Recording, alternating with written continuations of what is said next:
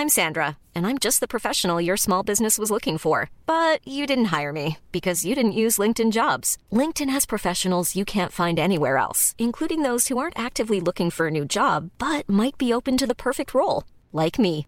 In a given month, over 70% of LinkedIn users don't visit other leading job sites. So if you're not looking on LinkedIn, you'll miss out on great candidates like Sandra. Start hiring professionals like a professional. Post your free job on linkedin.com/people today.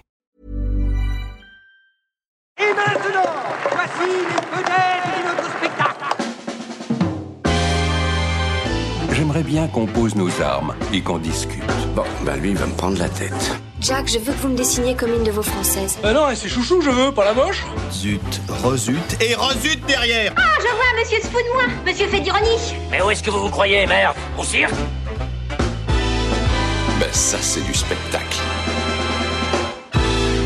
Ça dépasse tout ce que j'ai pu imaginer. All is beautiful, le vieux c'est beau, et croyez-moi, je sais de quoi je parle. Bonjour, bonsoir à toutes et à tous, le mardi c'est patrimoine, et dans patrimoine il y a patrie, et la patrie c'est quelque chose d'important pour nous autour de cette table, n'est-ce pas les amis? Ah oui, oui, tout à fait. Je oui, pensais oui. que tu allais prendre le mot moine. Je suis un peu surprise du coup. Mais en fait le mot moine c'est ce que j'ai pris à l'épisode précédent. Mais comme on enregistre celui-là Ah. avant, tu ne le sais pas encore. Ah, Parce bah, que c'était mon gag de fin d'épisode précédent. Patrie, Ouah. c'est fini Et oui, dites-le, n'ayez pas honte, tout le monde serait prêt à prendre les armes autour de cette table pour défendre nos concitoyennes et concitoyens du déferlement de hordes barbares, avides de sang et de cerveau frais, surtout et surtout si leur couleur de peau, de près ou de loin, est un peu suspecte. What's happening? Murder victims show evidence of having been partially devoured by their murderers. What's happening? Chief, do you think we'll be able to defeat these things? Yeah, they're dead. They're all messed up. Safe in here. For how long, honey? Good luck.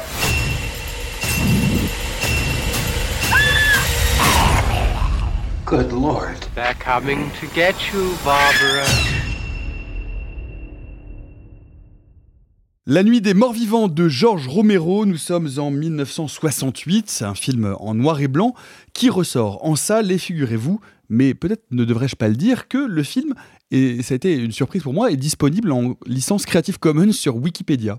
Donc on peut voir la... Bon, ben, Oui, allez le voir en salle, allez le Ah, voir on en peut, salle. on peut le voir sur Wikipédia, on peut le voir sur YouTube, mais, euh, Mais il faut aller le voir en il salle. faut aller le voir on en salle. parlera un peu de pourquoi il est en licence Creative Commons. euh, Eh bien, autres. exactement, Alexis, pourquoi faut-il aller le voir en salle? Et pourquoi il est en Creative Commons, on verra plus tard. Mais pourquoi est-ce qu'il faut retourner le voir en salle? Ah bah parce que c'est très très bien. Non mais déjà, euh, pardon, euh, des films de patrimoine qui ressortent en salle euh, de bonne qualité et en plus dans une copie restaurée euh, que personnellement j'ai pas vu en salle, mais en support physique qui est de très très très bonne facture, vraiment. Donc ouais, rien que pour ça, il faut aller le voir. Et puis surtout parce que c'est non seulement un film de genre hyper important, un film de zombies en particulier hyper important, mais aussi parce que c'est c'est un pan d'histoire du cinéma, La Nuit des Morts Vivants. Parce qu'il faut bien comprendre que s'il y a un genre qui a infusé très rapidement dès les années 70-80 et le cinéma et un peu plus tard les jeux vidéo, les séries télé, les comics aussi avec The Walking Dead de Robert Kirkman, bah c'est bien le genre du film de zombie. Mm. Enfin, c'est bien le genre du zombie plus, plus spécifiquement. Et bah ce genre-là, sa matrice originelle, l'œuvre dont il tire toute son essence, toutes ses caractéristiques, eh ben, c'est La Nuit des Morts Vivants de Georges Romero. Ça a été une œuvre fondatrice et encore aujourd'hui, on sent son influence dans de nombreuses, nombreuses œuvres pop culturelles. Et on, va revenir hein, sur, euh, sur les films de zombies dont c'est effectivement euh, la pierre angulaire. Et ce qui est, ce qui est intéressant euh, par ailleurs dans ce point de départ, Arthur, c'est que le zombie est l'un des monstres qui est littéralement créé par ce film, créé par le cinéma, même si euh, il y a quelques occurrences, notamment dans la culture populaire, dans la culture vaudou, dans la culture haïtienne. Mais euh, ce monstre-là, contrairement aux autres grands monstres du cinéma euh, classique, de la Hammer, qui viennent tous de la littérature, il prend son point de départ dans ce film de Romero. Bah, je suis pas vraiment d'accord du coup. Eh bien, tu as raison de ne pas être d'accord avec moi parce que je ne suis pas là pour avoir raison. Non, je suis pas d'accord. Moi, t- bah, pour le coup, le zombie vient vraiment de la culture vaudou et d'un livre en particulier. Enfin, il, a, il s'est infusé dans la culture grâce à un livre sorti en 29. Mais juste pour faire un petit rappel, pour, c'est pour les gens qui ne connaissent pas l'histoire, j'enfile mes lunettes d'historien. Bonjour. Tu n'as Bah, pas c'est vraiment un de gag lunettes. très peu audio, ça, pour le Et coup. elles te vont surtout, très sur- bien. surtout, il n'a Mais pas je de l'ai fait lunettes. quand même pour vous et vous devriez en être Surtout, content. oui, il n'a pas de lunettes. Bah, c'est au des moins, lunettes au moins, t'aurais pu prendre des lunettes tu sais, avec les ressorts qui tombent et les yeux. Ah ouais, putain, un ou juste là, le... bref. Alors, Non, le- rapidement. Le, zombie, Arthur, le raconte-nous zombie, d'où ça vient. le zombie vient de Haïti. Haïti, qui est une île qui a été euh, euh, colonisée d'abord par les conquistadors espagnols au 16e, 17e siècle, et puis qui est devenue une colonie française, dans laquelle on a ramené énormément d'esclaves venant d'Afrique de l'Ouest, qui sont venus avec leurs mythes, leur mythologie, leurs croyances, dont l'une d'entre elles voudrait que l'homme a une âme séparée en deux, une qui est une espèce de force vitale, l'autre qui est une espèce de conscience, et qu'il y a des sorciers qui peuvent faire des sorts pour enlever la conscience. Et de là, donc, au départ, c'est pour amener des divinités, mais aussi des sorciers pourraient empêcher la conscience de revenir, auquel cas le corps devient une espèce bah, d'esclave. Le sorcier peut contrôler l'humain, et de là dérive donc c'est l'idée d'avoir un, mort vivant, qu'on peut contrôler les morts. Et en fait, il se trouve que par A plus B, j'ai pas le temps de vous expliquer, un moment, c'est plus une colonie française, euh, l'économie d'Haïti s'effroule, les Américains débarquent, ils installent une ségrégation très forte.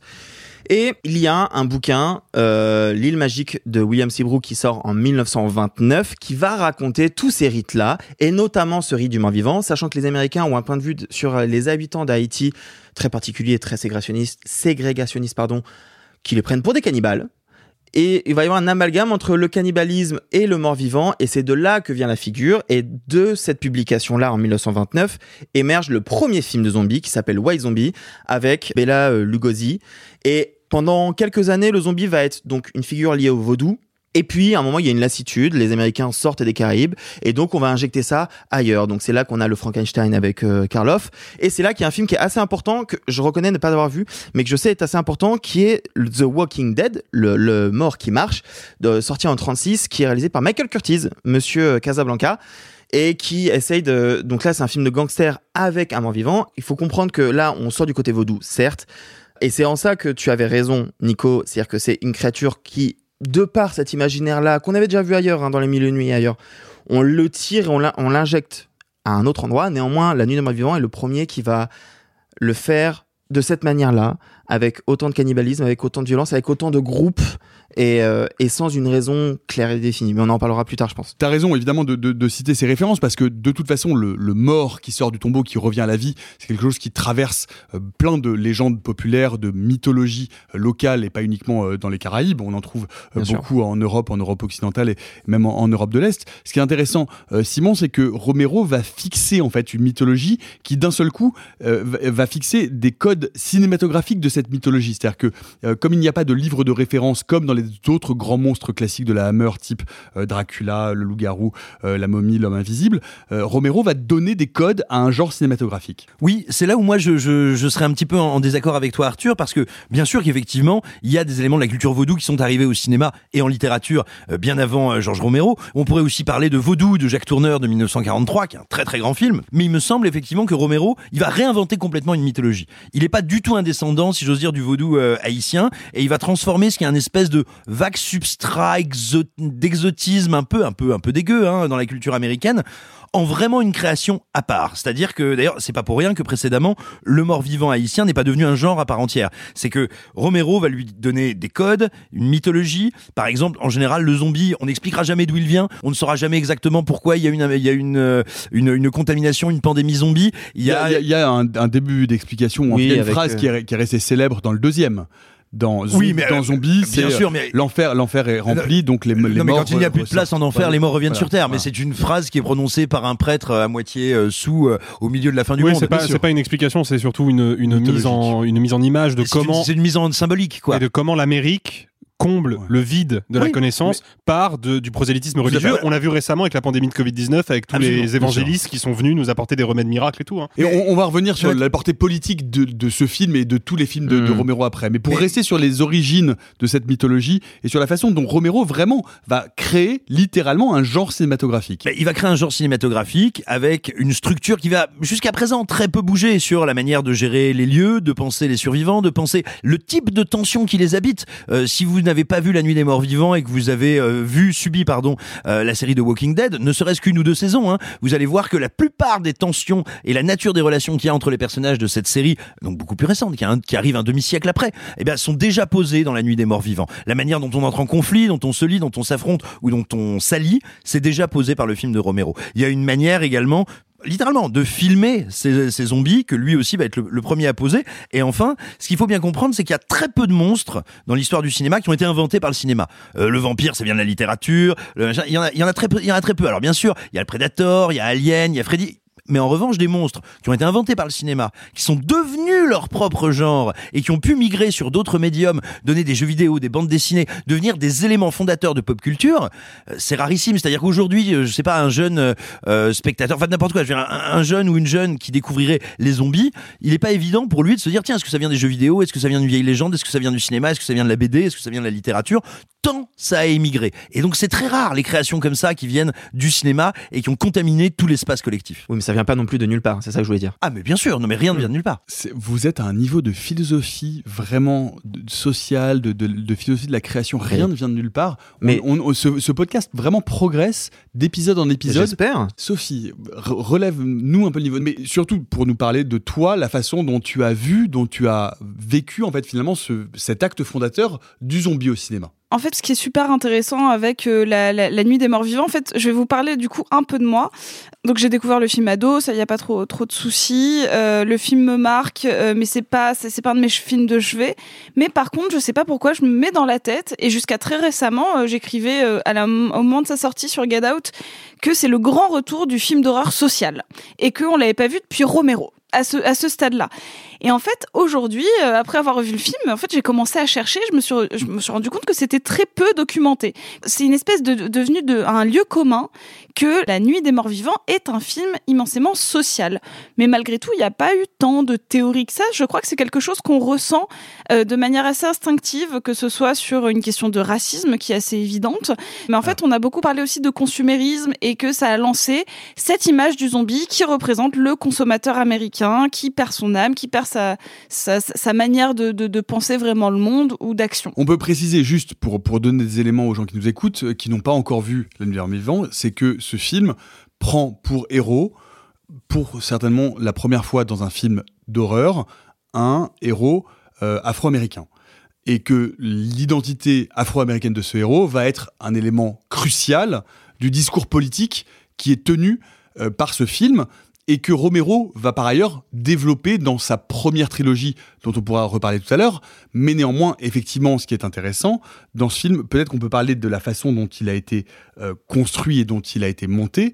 Euh, Romero a toujours dit qu'il n'a jamais pris Dwayne euh, Jones pour sa couleur de peau, mais parce que c'est un excellent acteur. Néanmoins, il y a évidemment une charge politique très très nette qui sera d'ailleurs présente dans les films suivants, puisque nous sommes en 68, on est juste quelques années après la fin l'abolition officielle de la ségrégation aux États-Unis. Arthur. Alors, il y a plusieurs choses là-dedans.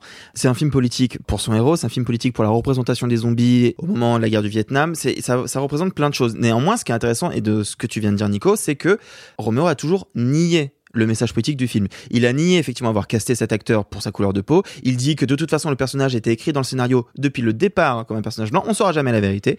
Il dit que pour lui, de toute façon, ils ont fait, c'est un film de potes qu'ils ont fait avec 3 francs 6 sous. C'est-à-dire que vraiment chacun a mis euh, un peu de l'argent dans une 600 carrière. dollars. Ils ont construit une société de production où chacun a mis 600 dollars. En fait, Chacun, et après, il y a eu plus, mais et voilà. Le Et en budget fait- total du film est de 114 000 dollars Et en fait, de l'époque. eux, ils expliquent, en tout cas Romero euh, et Rousseau expliquent euh, dans des diverses interviews qu'ils ont fait ça parce que justement, ils, ils voulaient juste faire un film d'horreur parce que c'était le plus facile à faire, qu'ils voulaient faire un film de drive-in, qu'ils voulaient juste un film qui allait pouvoir être diffusé rapidement, faire un peu choquer euh, euh, vaguement et qui euh, allait pas coûter trop cher. Et ça se voit même dans l'approche du film, et on en parlera peut-être un peu plus tard, mais c'est un film qui abandonne assez rapidement l'horreur, je trouve, pour, pour aborder un côté parfois documentaire, parfois du côté de Hitchcock, parfois de voilà, qui va citer et qui s'éloigne du côté horrifique. Et lui, il le dit, moi, je voulais pas faire un film d'horreur. Et, et c'est en ça que je trouve intéressant parce que du coup, c'est ça nie toute la portée politique qu'on pourrait y trouver. Sophie. Bah, c'est rigolo parce que cette histoire n'est pas sans rappeler un autre film plus ou moins de zombies euh, qui arrivait quelques années après.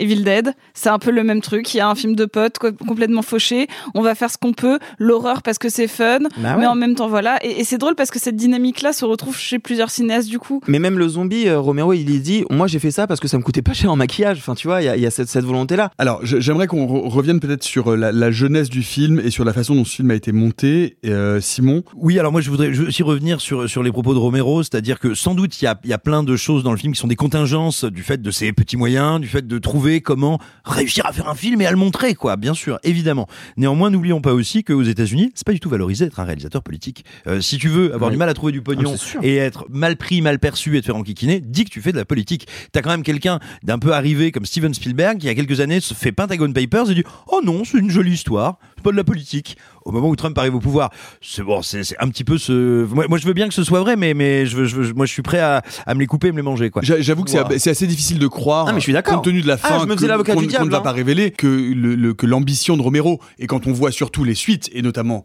euh, Le deuxième. le deuxième en sûr. 1978, qui sont des films avec une charge politique que tu as commencé à aborder et dont on, reparlera tout à l'heure, mais qui sont extrêmement fortes Bien et sûr. qui ancrent d'ailleurs le zombie dans une réalité sociale et politique euh, très forte et qui continue euh, jusqu'à aujourd'hui. Mais, mais ceci dit, avant euh, d'en arriver voilà, à Zombie, qui va un peu plus structurer son discours politique, mais peut-être ce qu'il faut dire en fait du Zombie de Romero, et je pense que c'est pour ça qu'il est toujours actuel, voire qu'il est en train de le redevenir immensément en ce moment, c'est que il fait son film en 1968. 1968, on est où aux États-Unis? Alors il y a certes, il y a, on va dire, y a- il y a l'explosion de jeunesse qu'on a eu également en France avec mai 68. Il y a tout ça qui se passe un peu partout dans le monde occidental. Et un an avant, il y 68. a le Summer of Love. Voilà, un an avant, il y a le Summer of Love, cinq ans avant, Kennedy s'est fait tuer. En fait, on est à un moment où la confiance dans les institutions américaines, dans ce qui constitue l'Amérique et le mythe américain, sont en train de complètement s'écrouler. Il y a une noirceur, une inquiétude, une angoisse qui vont donner naissance en même temps à peu près au, au nouvel Hollywood. Parce qu'en 1968, on va aussi,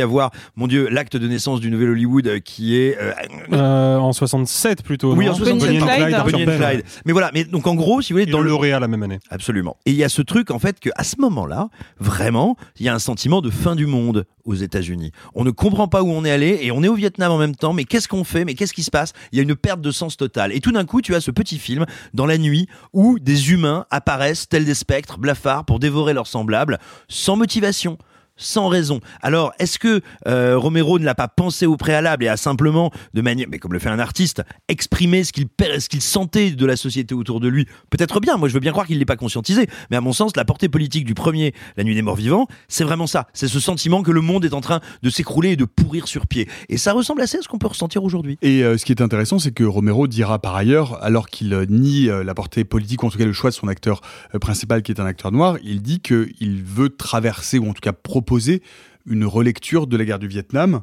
et que c'est inspiré de la guerre du Vietnam, puisqu'on est exactement à ce moment-là en plein dedans, Alexis. Ouais, on est en plein dedans. La guerre du Vietnam, elle a pris fin en 75, pour resituer vite fait euh, pour les, pour les auditeurs. Donc, grosso modo, c'est quand même une guerre qui a couru sur un peu plus d'une décennie. C'est un conflit énorme. Et surtout, c'est un conflit qui est traumatisant, parce qu'à l'époque, il y a un truc que l'État américain a complètement sous-estimé, c'est bah, la capacité des médias à couvrir la guerre du Vietnam. Et c'est comme ça qu'on s'est retrouvé à la télévision américaine, avec des images, une qui est restée emblématique, d'une petite fille qui Mm. court nue dans une route vietnamienne, parce que son village vient d'être bombardé au napalm même est en train de par l'armée hein, américaine et qui est en partie brûlée. Ouais. Et il y a eu plein plein d'images extrêmement violentes, extrêmement graphiques qui ont été diffusées par les médias et qui ont contribué à nourrir la désapprobation d'une grande partie de l'opinion publique américaine vis-à-vis de ce conflit. Mais juste pour préciser ce que tu viens de dire, Romero a effectivement dit qu'il voulait parler du Vietnam. Je pense qu'il a parlé spécifiquement d'un aspect précis du Vietnam qui est à l'époque l'aspect le plus traumatisant pour la population américaine qui est que bah euh, régulièrement il y a des avions qui reviennent du Vietnam et qui sont littéralement remplis de cadavres les cadavres des GIs qui sont partis se faire buter loin de chez eux et donc il y a quand même l'idée que on a un film en 68 en plein cœur de la guerre du Vietnam, qui met quoi en scène? Qui met en scène le retour des morts qui viennent tourmenter les vivants. C'est littéralement la métaphore, je crois qu'on peut difficilement faire plus explicite en termes de métaphore, c'est la métaphore des soldats américains morts qui reviennent du Vietnam dans des avions cargo. C'est ça que le film traite, entre autres choses. Parce que je pense que ce qui a motivé euh, Romero, et ça c'est pas un truc que j'ai réfléchi, c'est un truc là j'ai l'intuition maintenant, donc peut-être je suis dans l'erreur, mais je pense que si Romero a été très discret sur la dimension politique du personnage principal, donc qui est joué par euh, Dwayne Jones, qui est ce camionneur afro-américain, Ben, je pense que c'est parce que le film, hasard du calendrier, évidemment ça n'a pas été planifié par Romero, est sorti l'année de l'assassinat de Martin Luther King à Memphis. Donc je pense que l'image de fin est devenue involontairement, mais quand même, une image choc qui évoque un assassinat bien réel. Et je pense que ça, Romero était pas forcément très à l'aise avec. Qui ne voulait pas faire croire qu'il avait pu jouer et, et, et Qu'il faire avait pu- opportunément. qu'il avait pu anticiper que potentiellement Bah, cet assassinat allait Ju- arriver, Juste quoi. pour réaliser, Arthur. Martin Luther King meurt euh, début avril, le film sort en juin ou en juillet. Donc effectivement, Voilà, c'est vraiment tourné, un quoi. hasard. Quoi. Et si vous nous écoutez, nous ne vous révélerons pas la fin de ce film, mais ce serait bien que vous reveniez une minute trente en arrière et que vous passiez à deux minutes après pour ne pas savoir ce que nous venons de vous dire. Euh, non, ce qui est intéressant peut-être, euh, et ce qu'on peut dire, c'est que d'un seul coup, euh, ce que fait Romero euh, et ce qu'il va faire dans les suites, puisqu'il y a une première trilogie, Zombie et Le jour des morts vivants, qu'il va ensuite poursuivre un peu plus tard dans les années 90, c'est de faire de ce zombie, de cette créature, une créature éminemment politique. C'est-à-dire vraiment un reflet de ce que sont les plus bas instincts de l'être humain, de ce qu'il nous reste quand nous ne sommes plus rien.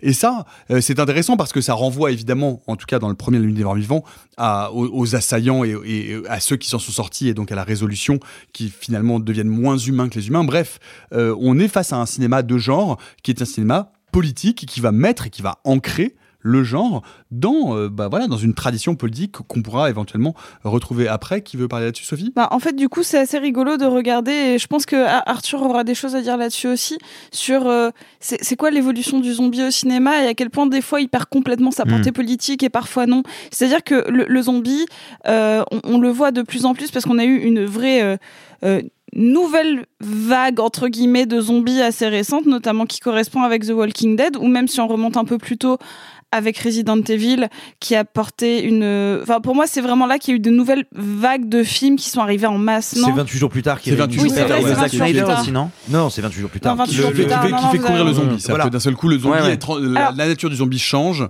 mais dans 28 jours plus tard, il est encore relativement politique. Alors qu'ensuite, C'est- bah, en, fait, c'est ça. J'ai l'impression qu'on a eu genre quelques marqueurs, mais qu'on a vu le, la figure du zombie, même d'un pays à un autre, évoluer de manière assez drastique. C'est-à-dire que là, euh, je pense que récemment, on ne peut pas parler de zombies sans penser à Dernier Train pour Busan, qui lui-même fait écho à un autre film de zombies américain, qui est World War Z, qui est une atrocité, mais où on a vraiment cette espèce de vague de masse qui enveloppe complètement genre l'humanité. C'est-à-dire qu'on on est sur de l'épidémie courante, rapide, et euh, on- a perdu ce côté euh, décharné, absent. On est sur presque de la surhumanité, mais sans le côté réflectif. Mais tu vois, moi je trouve intéressant par exemple, parce que évidemment le, le zombie a été épuisé euh, beaucoup euh, par la série, enfin par différents films, c'est une figure qui a été complètement dévitalisée, et je trouve que ce qu'en fait The Sadness est très intéressant, parce que le, The Sadness repolitise le zombie, en tout cas on refait un monstre qui d'un seul coup Mm. a une ambition, ou, ou en tout cas nous- un reflet de ce qu'est devenu notre société. C'est un révélateur. C'est un révélateur, c'est-à-dire que je trouve que le, le- le zombie de Romero que, que, que décrivait Alexis, qui est effectivement très juste, euh, qui est le, le retour de ces, euh, de, de- de ces morts du combat de- de- des années du Vietnam, celui de The Sadness aujourd'hui est le, le- le- le reflet de nos pulsions narcissiques, euh, perverses, sexuelles, où d'un seul coup tout est rendu possible. Enfin, et, et je trouve qu'en fait le reflet et la, la transformation de la figure du zombie et la façon dont il a évolué au fur et à mesure de, de, de, de- de l'histoire du cinéma reflète particulièrement l'évolution de nos sociétés. Et il du y a- coup, est- est Il y a un- plein un- de gens qui ont essayé, même des tentatives complètement ratées, euh, mais euh, qui, qui ont tenté de remodifier la figure du zombie. Je pense, no- je pense notamment à ce, ce film vraiment pas ouf qui était Warm Bodies, où qui était, euh, le- en Mm. fait, le zombie devient la version de nous-mêmes qui a perdu entre guillemets cette forme d'âme et qui qui n'est devenu qu'un espèce de persona consumériste et qui n'a plus du tout accès à ses sentiments. Et donc en fait, c'est intéressant de voir comment cette figure assez presque, euh, j'allais dire ancestrale, alors que pas du tout, c'était il y a pas si longtemps, Mm. mais en tout cas qui a été une figure bien définie pendant très longtemps, a tenté d'avoir plein de, de mutations au sein même d'un genre, ce qui est par exemple très peu le cas euh, d'autres figures, euh, je pense notamment au loup-garou. On a beau avoir plein de, de films très différents, la figure en elle-même ne peut pas trop changer. Mmh. Le zombie, c'est le vampire, c'est pas parce qu'il brille pendant le jour que fondamentalement ça, ça reste pas un mec qui boit du sang dans, dans la nuque d'une jeune fille. Simon. Oui, en fait, on pourrait dire, et je dis ça en étant passionné par 28 jours plus tard, que 28 jours plus tard, bien malgré lui, a amené le zombie dans l'ère du libéralisme. Le zombie doit être plus rapide, plus efficace, plus spectaculaire, faire plus de bruit. Il doit courir, speeder, runner, plutôt que d'être cette figure du grand néant qui avance lentement inexorablement. Et on va dire cette, ce gain de productivité et de spectacularité euh, c'est fait au détriment du sens. C'est quoi le sens? Pourquoi est-ce que Romero est devenu cet auteur politique? Mais en fait, Romero, après La Nuit des Morts Vivants, il est bien enquiquiné parce qu'il n'a pas spécialement envie, effectivement, de faire des films d'horreur, mais on ne veut de lui bah, que pour faire la suite des Morts Vivants. C'est ça qui est intéressant, c'est que Romero n'a pas forcément. En fait, son choix Ah oui. de faire la nuit des morts vivants est un, est un choix relativement opportuniste. Oui, mais donc du coup. Il n'a pas une culture et une envie de, de, de, de, de, de s'enfoncer dans le genre. Mais comme l'industrie ne veut de lui que comme papa des zombies, il va continuer de faire des films de zombies et réfléchir à ce qu'il peut raconter ou ce qu'il aurait aimé raconter et injecter ça dans le cinéma de zombies. Il faut bien voir que Romero, et c'est là que c'est quand même un vrai cinéaste social, parce qu'il faut aussi regarder comment on fait les films. Euh, faire du cinéma social, c'est pas juste dire j'ai envie de parler des gens qui galèrent, c'est se demander comment on fait ces films. Et ben Romero, toute sa carrière, l'intégralité de sa carrière, de ses plus petits à ses plus gros films, il les fera dans sa ville de Pittsburgh, qui est pas une ville de cinéma, qui n'est ni New York ni Los Angeles, qui est un bassin industriel auquel il est attaché et où il veut créer des emplois, créer de la vie, créer de la culture, créer de l'activité. Et donc tout simplement, et ben quand il voit une ville comme Pittsburgh, mais comme plein d'autres villes aux États-Unis et en Occident, euh, être dévitalisée, détruite, euh, voir son tissu humain et économique pourri par l'arrivée des grandes chaînes de supermarchés qui écrasent et qui nivellent tout par le bas, et ben il se dit tiens tiens, je ma suite de films de zombies, ça va se passer, c'est des gens qui, pour survivre, eh ben leur château fort, ce sera un supermarché. Et qui sera le plus déshumanisé? Ces zombies dont le dernier réflexe, dans la dernière parcelle d'humanité, c'est de s'amasser devant le supermarché parce que c'était leur temple de leur vivant? Ou est-ce que ce sont ces humains qui s'imaginent sérieusement un instant que ce sera leur citadelle? Et puis, eh ben, va arriver ensuite la nuit des morts vivants et il va, euh, il va travailler la question du pouvoir chez les humains à travers euh, aussi bien le lobby de la science, ou on va dire le tout science qui Le jour des morts vivants. Le jour Oui, des morts vivants, oui, bien sûr, pardon. Le, jour des vivants, qui est le dernier qui se passe sur une île isolée. Les zombies ont, Qui se passe au Brésil, si ma mémoire est bonne. ont, ont- ont complètement euh, envahi la Terre. Et moi, il, il me semble de, de mémoire que ça se passe dans un endroit reclus. Il me semble que c'est dans, un silo à missile américain. dans un silo, Oui, voilà, c'est ça, ouais, où c'est il y a d'une part les scientifiques, d'autre part les C'est militaires. celui avec la fin hyper gore, avec le mec Ouais. qui se fait. euh, Ah, ouais, c'est celui ouais, surtout où ils essayent d'éduquer un zombie, Oui, et de, bien de sûr, de. C'est préféré de la le fameux, le fameux zombie qui apprend à se raser. Et puis ce rêve, ce rêve avec toutes les mains de zombies qui sortent à la, à, à la incroyable qui du mur. et qui, qui reste un film hyper politique. C'est ça que c'est. Bien sûr, mais qui va, qui va investir le politique autrement. Oui, bien, mais, mais c'est ça qui est passionnant, euh, Alexis, c'est que de la nuit des morts vivants, alors que ça n'était pas son projet initial, à Zombie, donc l'aube des morts vivants, à Au jour des morts vivants, dans cette trilogie, vraiment, Romero livre un cinéma politique absolument euh, assez radical même. Euh, euh, Rappelons-nous que dans Zombie, il nous explique que bon, pourquoi est-ce que les zombies reviennent au centre commercial? Ben parce que c'est ce qui nous amène là-bas, parce qu'on y a passé le plus de temps de notre vie et que nous ne sommes que des machines à consommer, c'est ce qui reste de nous. Exactement. C'est En quand même fait, d'une violence assez. Ah assez- oui, assez- oui, oui, assez- c'est- le seul, le seul réflexe qui, qui peut potentiellement dépasser la mort chez l'humain, c'est son réflexe de consommateur capitaliste. C'est effectivement extrêmement violent. On est costaud quand même, que hein. On est en 78, hein. mais c'est ça, mais je pense que en fait, pour, pour, pour juste reprendre ce que disait Simon sur les, les conditions de fabrication des films de Romero, je pense qu'il y a une, une différence fondamentale entre les cinéastes dits sociaux, donc les cinéastes qui vont s'emparer de grands thèmes qui agitent la société, sans être forcément particulièrement proches de justement cette société qui s'agite. Et puis il y a les cinéastes. Tu veux parler sont- de Philippe Puret, par exemple? Oui, ou de Stéphane Brisé, on pourrait citer pas mal de Français euh, là-dessus. Euh, mais Vincent Pimpon? Bah, bah, à partir du moment où tu mets un acteur en, en filtre face au prolétariat, c'est que t'es un mauvais cinéaste social. Mais en tout cas, il y, a les- il y a les cinéastes dits sociaux, et puis il y a les cinéastes qui sont engagés en faveur de la cause sociale. Ce qui est le cas de Georges Romero. Ça, c'était juste pour conclure ton, ton petit euh, argumentaire, Simon.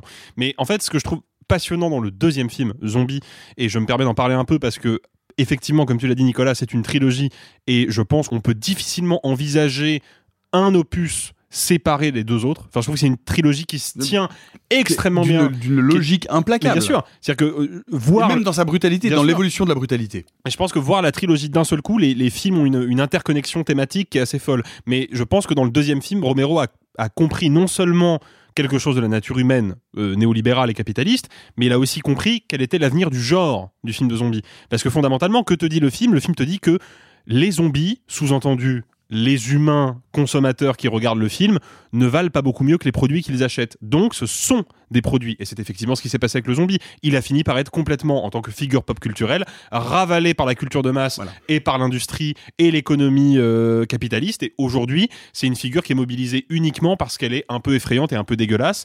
Et il faut peut-être à un moment se poser la question de comment on peut réinvestir durablement la figure du zombie pour en faire à nouveau quelque chose de sensé et de politique. Alors, j'ai envie de te dire euh, Bertrand Bonello, mais. Euh... Euh, non, Alexis Hmm. Roux, mais, mais euh, Ah.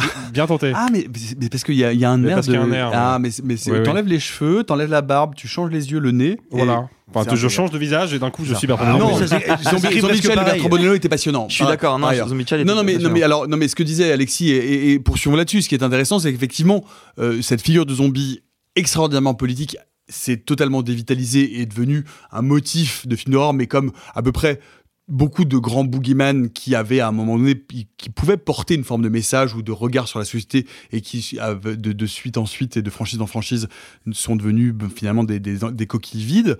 Euh, mais moi, ce, que ce, sur quoi j'avais envie de vous entendre, c'est que même Romero, quand il reprend ses films et quand il reprend sa trilogie, puisqu'il va faire euh, trois films de plus dans les années 90 et 2000, moi j'ai le sentiment qu'il perd complètement, que ces films sont commandés par l'industrie et qu'il perd vraiment exactement la force politique et le...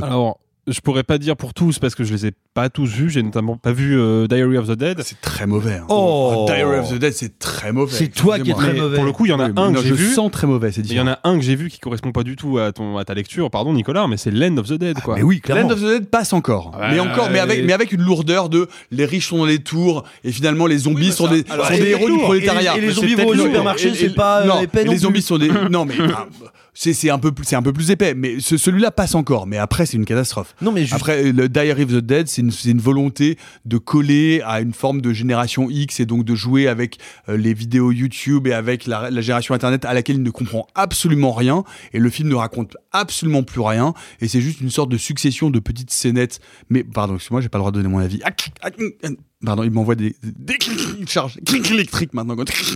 Simon. Oui, je, lâche, je lâche la télécommande.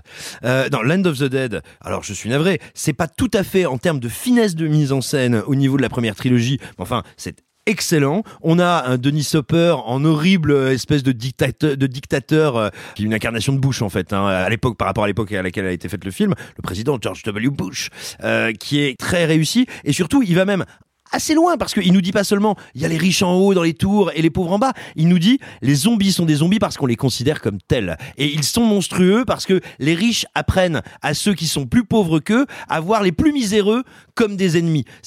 Vous savez c'est ce fameux truc qu'on dit parfois dans le libéralisme, arrête de faire euh, comme si tu jouais du flutio avec tes doigts, J'essaie de communiquer avec Arthur euh, par de par Difficilement, de, de façon difficilement. com- de, de non avec verbale. du salami, ça ne sert à rien. Et donc tout simplement, c'est un film dans lequel il dit un truc avec quand même 15-20 ans d'avance il dit attention, les grands les grands capitalistes euh, né- néolibéraux vont monter les uns contre les autres les membres du peuple et du prolétariat et diront aux uns vous êtes les monstres des autres, battez-vous, nous on va se démerder. Et donc Land of the Dead, je suis pas d'accord. Quand à Diary of the Dead, ça commence à être déjà très fatigué, mais il y a des séquences superbes dans le film. Il y a toute une séquence dans un hôpital qui est absolument tétanisante, il y a encore de très beaux restes. Puis après, hélas, il y a encore un, un autre épisode qui lui n'a que le mérite d'exister. Here's a cool fact a crocodile can't stick out its tongue. Another cool fact you can get short term health insurance for a month or just under a year in some states. United Healthcare short term insurance plans are designed for people who are between jobs, coming off their parents' plan, or turning a side hustle into a full time gig. Underwritten by Golden Rule Insurance Company, they offer flexible, budget friendly coverage with access to a nationwide network of doctors and hospitals. Get more cool facts about United Healthcare short term plans at uh1.com. I'm Sandra, and I'm just the professional your small business was looking for. But you didn't hire me because you didn't use LinkedIn jobs. LinkedIn has professionals you can't find anywhere else, including those who aren't actively looking for a new job but might be open to the perfect role, like me. In a given month, over 70% of LinkedIn users don't visit other leading job sites. So if you're not looking on LinkedIn, you'll miss out on great candidates like Sandra. Start hiring professionals like a professional. Post your free job on linkedin.com/people slash people today. Voilà, mais on parle beaucoup du message politique du film.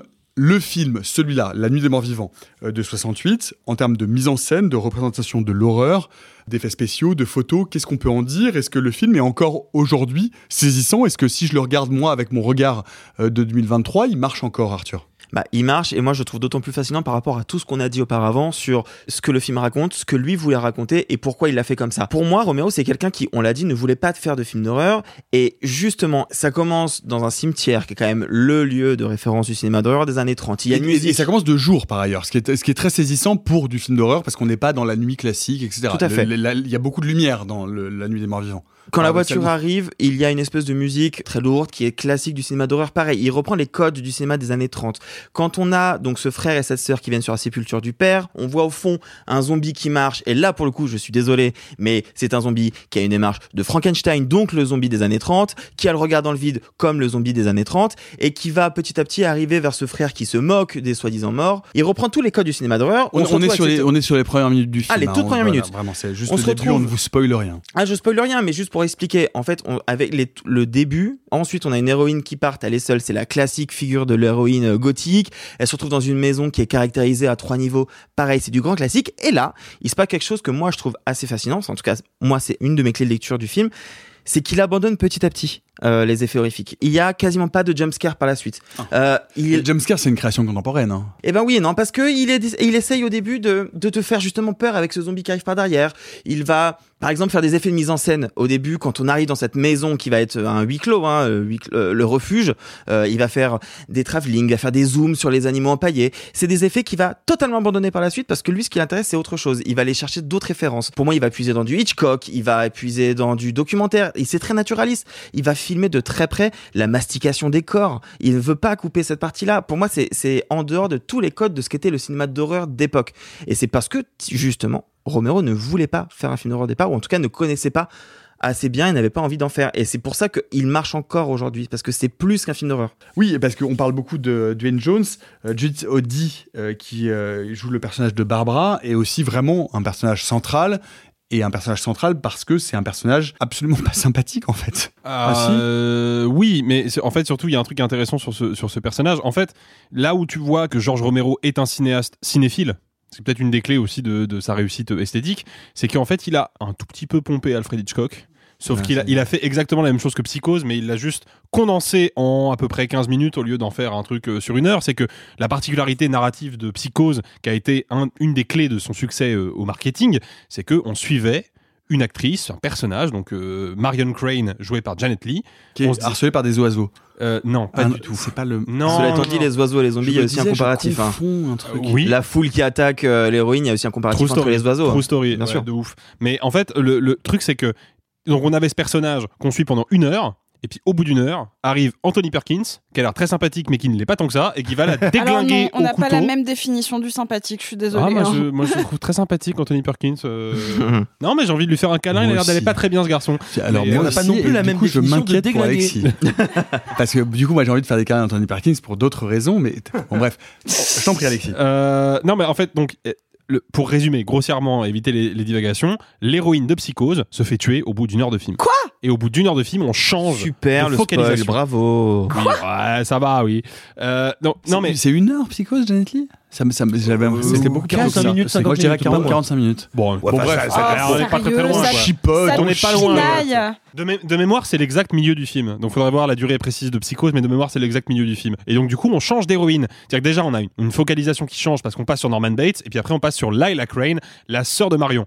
Et là, euh, bah, il fait la même chose, Romero, mais il va l'accélérer. C'est-à-dire qu'on a 15 premières minutes, bah, à peu près 15 minutes hein, de mémoire, euh, j'ai peur de dire une connerie, mais en tout cas, l'introduction, où on est complètement du côté de, de Barbara et de son frère. Son frère se fait tuer, elle est pourchassée par les zombies, donc on se dit, ok, bon, bah, c'est la- le- un prototype de Final Girl, comme on en trouvera beaucoup dans les années 70-80. C'est Qui n'existe pas encore à l'époque par qui ailleurs. n'existe pas encore, hein, donc il est précurseur là-dessus aussi.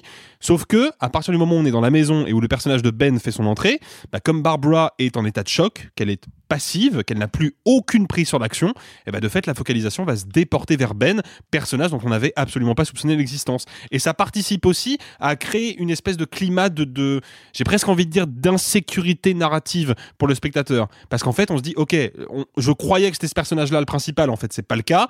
Donc rien ne me dit que les personnages auxquels je m'accroche vont traverser cette crise en fait et en sortir indemne et ça crée un climat d'angoisse qui est propice je trouve à la dimension horrifique du film. Sophie. Bah, je pense que ce qui est fascinant avec La Nuit des Morts Vivants, c'est que euh, Simon l'avait dit plus tôt sur ça a créé un espèce de, de, de, schéma, que ce soit de personnage ou narratif, qui sera repris.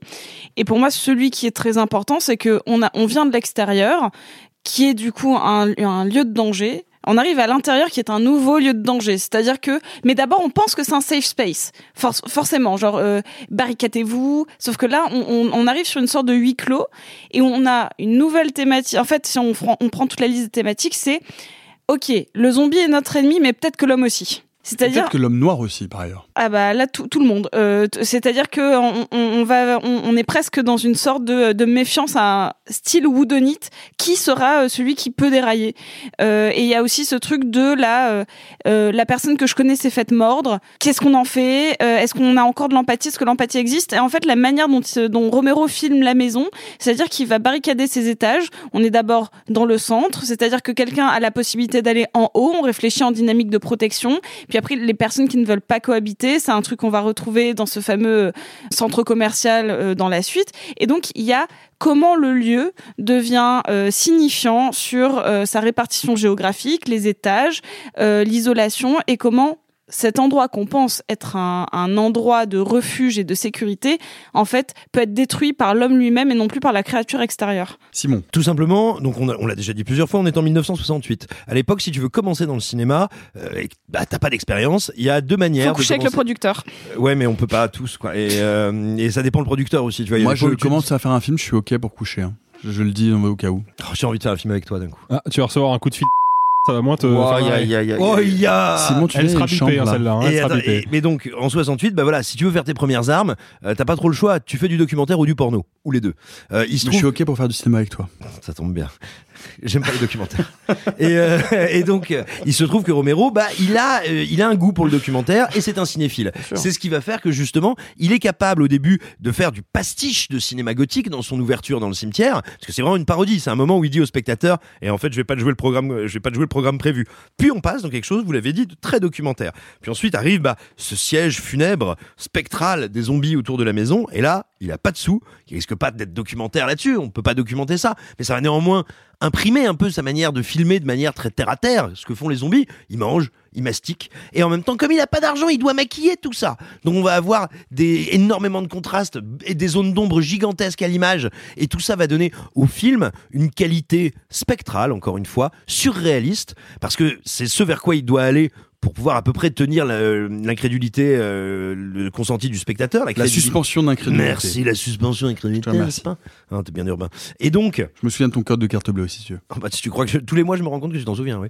et, et donc, tout simplement, tout simplement, le film va ainsi passer des étapes stylistiques qui vont avec la dépression du film et de la société qu'il constate, jusqu'à un état de nihilisme, de terreur et d'irréalité qui te donne vraiment l'impression, même encore aujourd'hui, que le sol se dérobe sous tes pieds quand tu le regardes.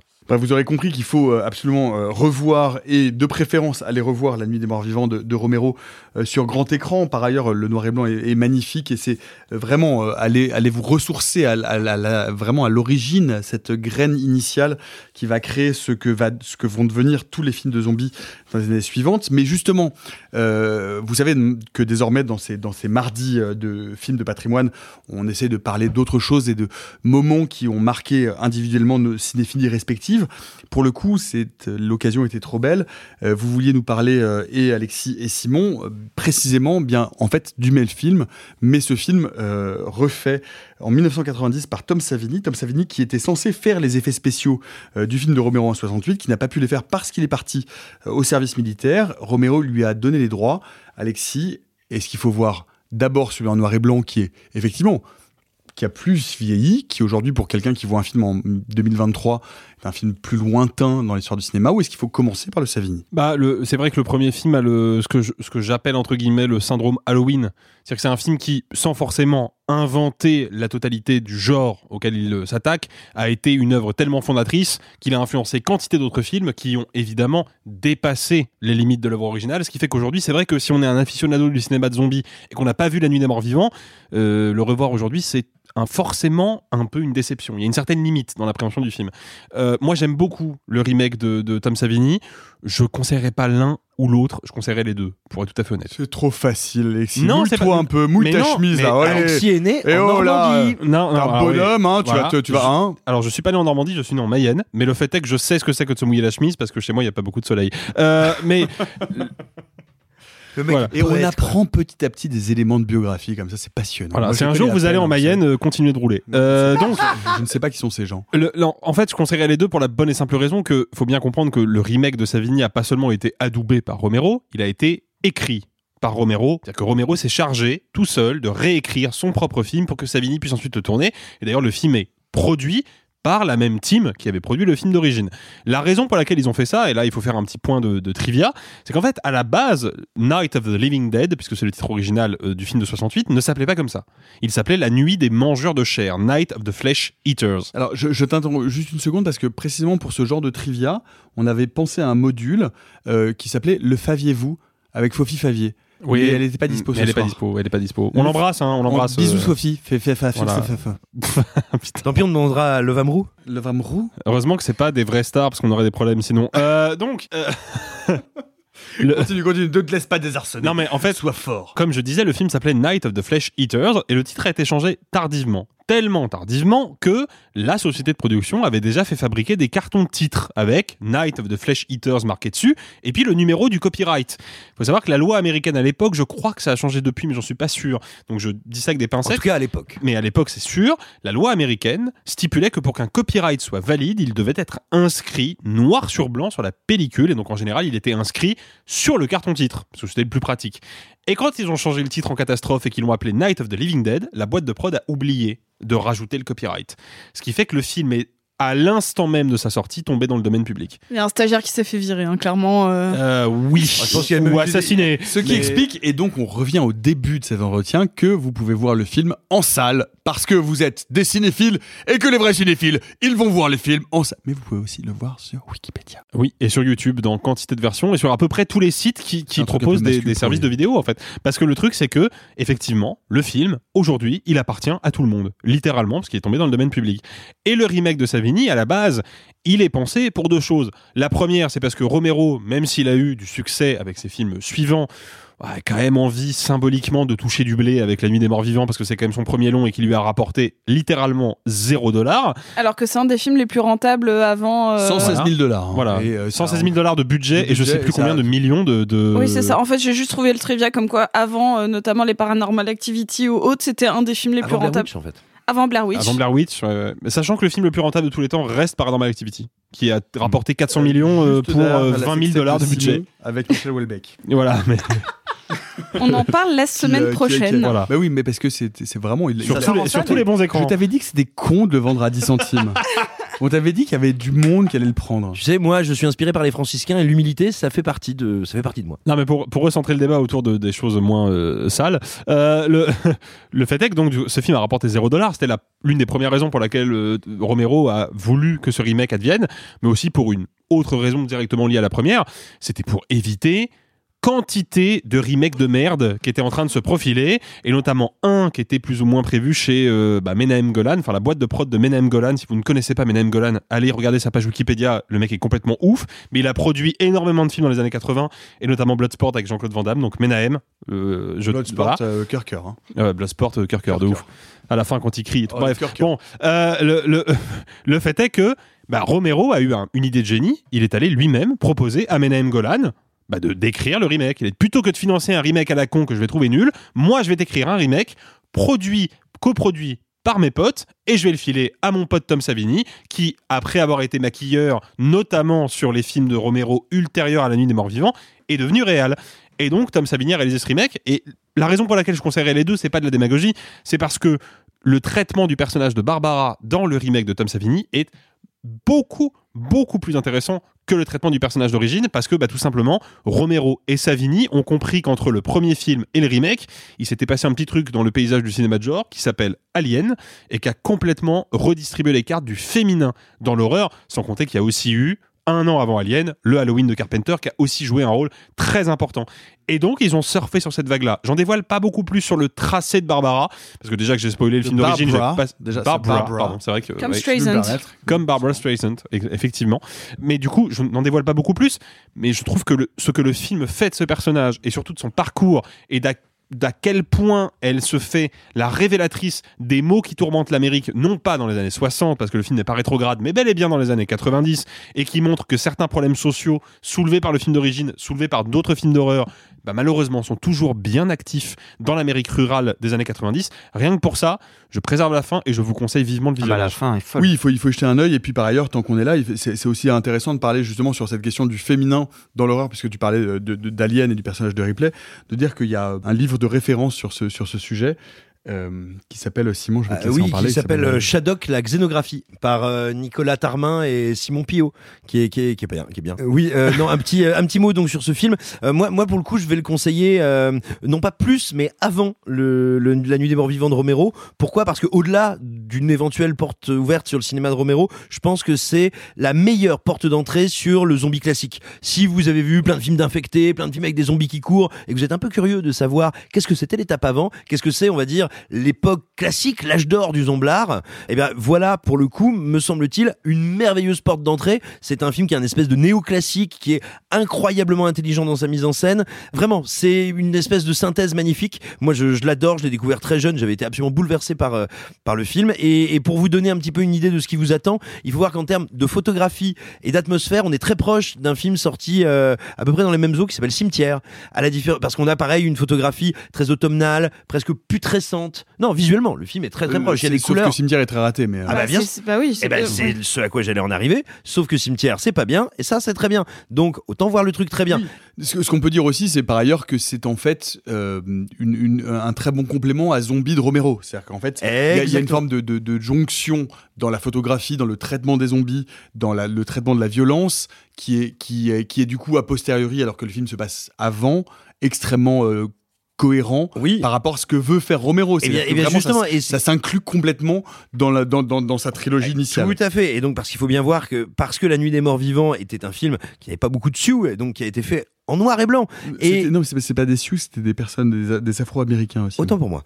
Euh, et donc qu'il a été fait, qu'il a été fait en noir et blanc, c'est l'occasion effectivement de retrouver une forme de cohérence plastique visuelle dans cette trilogie. Et, euh, et donc c'est vraiment, c'est vraiment très très bien fait. Mais surtout, euh, ce qui est, ce qui est pour moi à mon sens très intéressant, on aurait pu imaginer que Tom Savini, le maquilleur, le plus rock'n'roll, celui qui adore faire des maquillages super gore, gna gna gna, Pourquoi allez. tu, tu dis ça avec cette voix? Est-ce que tu peux le faire avec une voix beaucoup plus flûtée c'est ma voix de c'est ma voix de rocker. Qu'est-ce que tu veux Une voix flûtée. Ah oui, bien sûr. Et donc on aurait pu imaginer que Tom Savini euh, aille dans l'outrance et euh, mette de la viande sur les murs. Or, pas du tout. Tom Savini, ne l'oublions pas, ne faisait pas tant son service militaire pendant le film de Romero que la guerre du Vietnam. Il a donc un rapport à la fois extrêmement puissant, organique, spectaculaire, mais respectueux vis-à-vis de la violence. Il n'est pas là pour faire comme le fera KNB bien plus tard, du gros gore qui tâche. Il est là pour questionner notre rapport à la violence et en même temps poser des jalons de dépassement technique. Par exemple, il y a dans le film, je le dis pour les amateurs d'effets spéciaux, un truc qu'on voit très rarement. Vous savez,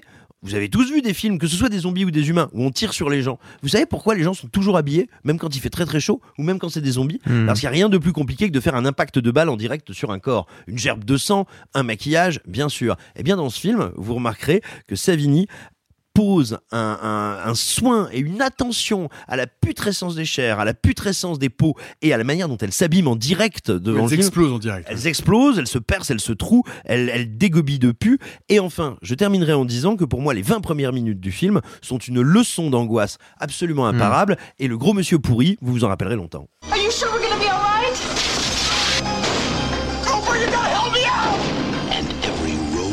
Don't stop no matter what happens. Is just another dead end. They're coming right for us.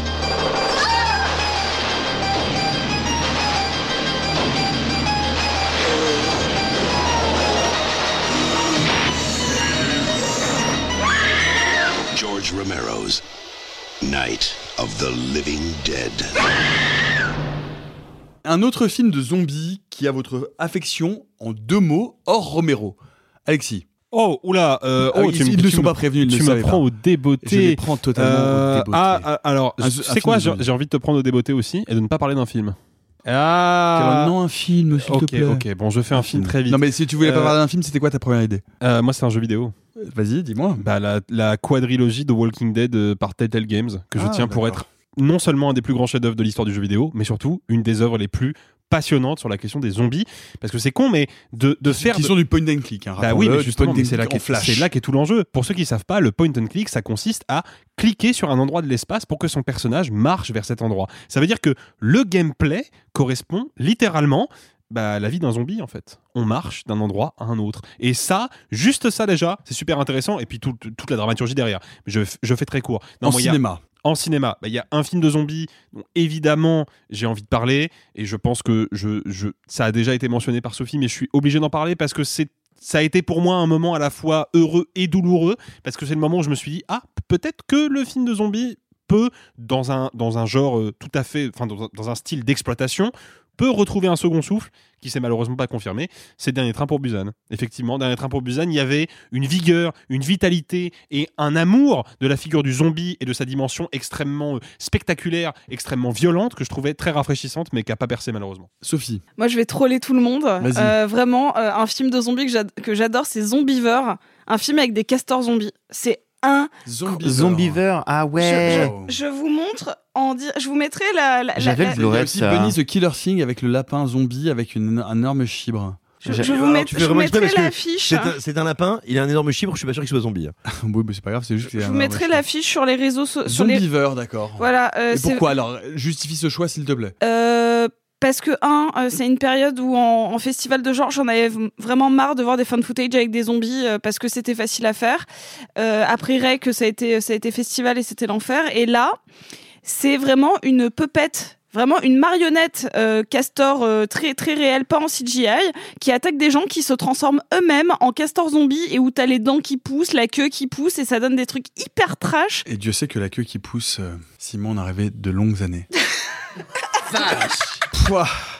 Je suis non, je suis désolé, Simon, c'est sorti tout seul. non, alors moi, comme on m'a dit de pas trop répondre en mode private joke, je, c'est bon, j'encaisse. Arthur, ton film de zombie préféré hors Romero Euh, ce sera pas mon film préféré, mais c'est un petit film dont j'ai envie de parler parce que je l'ai découvert un peu par hasard en projection presse et que je trouve qu'on n'en parle quasiment pas. Alors le film est loin d'être parfait, Avatar mais c'est un 2? film français sorti en 2018 qui s'appelle La nuit a dévoré le monde. Bah moi je trouve que c'est pas inintéressant. C'est drôle, j'allais, c'était soit ça, soit Zombiever, donc je suis très contente que t'en parles. Non, parce que c'est pas un film qui est parfait du tout, mais c'est un film fauché avec. C'est l'histoire d'un d'un type qui s'endort en soirée dans un appartement parisien euh, et qui se réveille et tout Paris est devenu zombie et qui est du coup euh, calfeutré dans cet appartement. C'est avec euh, Golshifteh Farahani et euh, Anders Danielson. Euh, lié qui est l'acteur principal de, de tous les Joachim Trier. C'est un tout petit truc, mais franchement, en termes de film français, je trouvais que c'était bien aussi de mentionner euh, ce genre de, de film de genre-là. Mon Simon. Oh, mon Nicolas. Alors, ton film de zombie préféré hors Romero serait quoi? Oui, euh, alors je, je vais juste le mentionner, mais c'est pas sur celui-là que je vais m'attarder. Bien sûr, pour moi, c'est 28 jours plus tard, qui est le seul chef-d'œuvre hors Romero, mais comme je il est extrêmement Je dis plus, euh, je dis plus, plus. que comme il est extrêmement connu, je vais pas m'arrêter dessus, mais évidemment, si vous ne l'avez pas vu, je vous le conseille. Moi, j'aimerais revenir sur un film qui est largement passé inaperçu, alors qu'il est excellent, qui s'appelle The Last Girl en français et euh, The Girl with All the Gifts en anglais, parce que voilà, c'est comme ça. Qui est Euh, une adaptation de M.R. Carey, qui est un excellent euh, romancier, puisque ce- je vous en parlais il y a pas très longtemps avec le livre de Collier et Rempart, qui est un Ah, remarquable. absolument, bouquin, mais- une mais ce qu'il faut savoir, c'est que- terminer, qui est merveilleux. Ce qu'il faut savoir, c'est que le film a largement été pensé, certes comme une excellente adaptation de son matériau original, mais aussi euh, parce qu'il est sorti un petit peu après le jeu vidéo de Last of Us, le premier. Il a vraiment été pensé comme on va dire une adaptation non officielle de The Last of Us. C'est impressionnant, c'est évident quand on voit le film. Et ce qui est rigolo, c'est que bah déjà, c'est vachement mieux que la série euh, qui est un espèce de. Merci Simon, bonne soirée. Et sinon, pour ce qui me concerne, bon, moi je vais vous parler euh, du film vraiment que j'ai beaucoup aimé. Non, c'est pas fair c'est pas fair c'est pas. Tu es obligé de laisser donc, donc je disais, c'est un excellent film qui est fait avec une économie de moyens remarquable, qui est d'une intelligence assez rare dans le genre, qui ouvre des portes et des perspectives formidables. Si vous aimez The Last of Us, vous, vous en découvrirez une adaptation merveilleuse, bien plus que le petit festival de pop, cosplay. pop, merci Stop. beaucoup Simon, sympa. J'ai et essayé, super. j'ai essayé. Et Simon. enfin, et enfin, que vous soyez un garçon ou une fille, si vous aimez les filles, il y a Gemma Arterton, et voilà. Mais vous voyez, vous voyez ce qu'on aurait pu éviter s'il l'avait interrompu, si vous m'aviez laissé faire? On aurait pu éviter ça. Bref, moi, je vous dirais bon, bon, un truc euh, dont on a déjà parlé, vous le savez. The Sadness. The Sadness. Voyez The Sadness. Pour le coup, ça transforme le zombie. Et d'un seul coup, bon, encore une fois, c'est une adaptation euh, déguisée d'une bande dessinée merveilleuse de Garth Ennis et Steve Dillon qui s'appelle Crust, où les zombies ne sont pas juste des espèces de créatures qui mangent le cerveau des gens, mais deviennent des espèces de pervers vraiment absolu où tout est possible. Et il s'agit pas juste de manger les gens mais de faire tout ce qu'on peut et de toutes les configurations possibles euh, d'un corps à l'autre et de préférence quand on peut en ingérer une partie c'est plus fun. Et surtout si ce sont les parties sexuelles. Euh, dernière dernier tour de table sur, sur- quelle est la, la- la- la partie du corps que vous préféreriez manger Alexis? Oh, une cuisse. Arthur. Euh, un cerveau, je pense qu'en termes de texture, c'est plus rigolo. dégueulasse Sophie J'allais dire pareil qu'Arthur. le cerveau vous êtes mais c'est hein. c'est visqueux quand même Non, non, mais cuit. Alors, euh, c'est même cuit. alors, si c'est avec des couverts, les joues, je pense que ça va être bien les joues.